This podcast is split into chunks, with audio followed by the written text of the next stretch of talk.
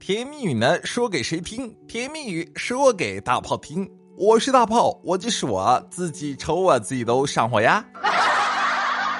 那么节目刚开始呢，还是要感谢一下给我点关注的宝宝们，爱你们，么么哒。好了，咱们节目呢也是正式开始啊。先来看第一条朋友们的留言，这个朋友呢叫做我是住在你隔壁的老王，你看呢他就说啊，涛哥今天呢正上班的时候啊，老婆嘛突然打电话过来，说家里门被撬了，招贼了。哎呦，我急忙问嘛，哎，快看看家里丢东西没？这个时候呢，老婆啊哭哭啼啼的说道嘛。你给我买的项链、戒指没了。这时候呢，我很紧张啊，就问道：“赶紧，赶紧看床底下有个鞋盒子，里面我放了五百，看看还有没有。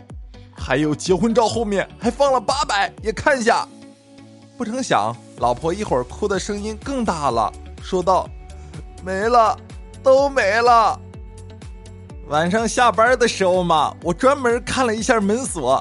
他娘的，根本没有一点撬动过的痕迹。哎，你这套路玩的深，谁把谁当真？你说这啊，日防夜防，家贼难防，这胡老娘们儿挺厉害哈。好了，咱们不说这个讨厌的事情啊，咱们继续看下一条朋友们的私信。这个朋友呢，叫做穿着拖鞋逛街。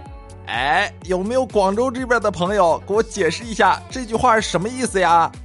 你看呢，他就说啊，涛哥，我和我老公呢出去吃饭嘛，边吃边聊最近流行的相亲话题。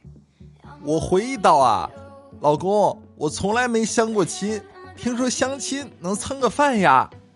这时候老公嘿嘿说道：“好啊，今天哥就让你体验一下相亲的感觉。”说完呢，老公就开始啊狼吞虎咽，风卷残云。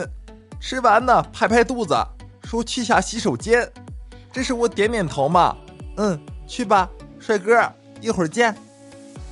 我正愁菜都吃完了，正拿着汤汁拌饭呢，服务员过来了，小姐，请买下单。我买单。这时服务员说道：“嗯，刚才那个先生说让你买单。”他有事先走了，真的妹子，你老公应该没少干这个事情吧？对不对？真是个笨蛋，本来想蹭顿饭，没想到被蹭了。你这玩意儿真讨厌，哎，无情。好，咱们不说这个讨厌的事情啊，咱们来说点正经事儿。你看呢，是我一个男同事嘛，最近啊就去相亲，遇见一个好玩的事情啊。你看他就跟我说。你说呢，大炮？以前啊，经常听说嘛，在上衣口袋里插钢笔大有学问。比如说呢，初中生一支，高中生两支。我就想啊，那博士该插多少支钢笔啊？总该插满吧。于是啊，我就在上衣口袋里嘛，插满了形形色色的钢笔。因为呢，这个相亲对象嘛，是他表姐啊给他介绍的。然后呢，就雄赳赳、气昂昂的跟着表姐嘛去相亲，谁知道这女方啊一看见他就骂他：“你个臭不要脸的，一个修钢笔的也好意思出来和我相亲，趁早死一边去！”看着女方扬长而去的背影，半天没有说出话。这时候呢，他表姐啊埋怨的说道：“哎呦，你看看你搞的什么鬼哦！”我的脸都被你丢光了。这时候呢，这个男同事嘛，委屈的说道：“我不是就想多插几支钢笔，显得有文化吗？我招惹谁了？”哎呀，兄弟，你没听过那句话吗？手上不戴表的是穷人，戴一块表的是工人，戴两块表的是富人，带三块表的是修表师傅。我猜这姑娘啊，当时心里肯定想嘛：“哎呦，这人也太能装逼了，嗯，玩不过，溜了溜了。”好了，那也是开心不断，快乐不断，好玩的段子呢，我们继续看啊。你看这个朋友呢，叫做向昨天说再见，他就说啊：“涛哥，我从小的梦想呢，就是当一名老师，顺利从山东师范大学毕业之后呢。”就当了一名小学老师，今天呢，班里一个学生不小心啊，把他爸爸的手机带到学校里来了。在我上课的时候，那个手机突然就响了，我就帮学生接了电话，是孩子妈妈打来的。我刚说了一句“你好”，对面就大吼道：“你到底是谁？我老公怎么和你在一起？”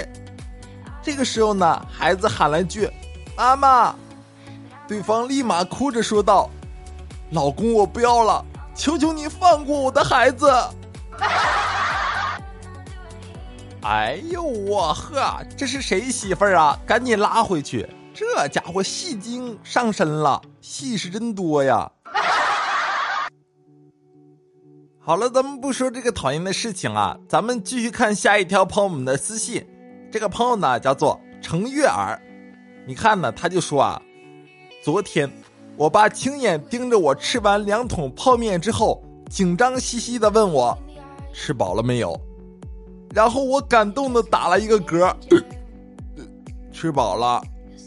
之后我就眼睁睁的看着我爸从厨房里端出了排骨。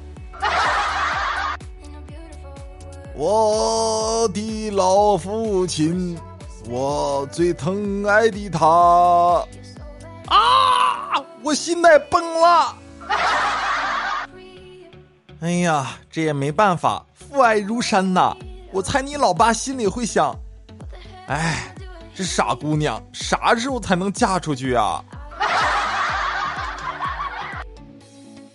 好，那咱们今天的节目呢，到了这里就要结束了吧？那喜欢收听啊更多好听好玩的段子，记得呢给大炮点点关注。也可以呢，通过啊留言、私信等方式跟大炮呢取得联系，把你们啊今天遇见好玩的事情分享给大家。咱们明天见，拜拜喽。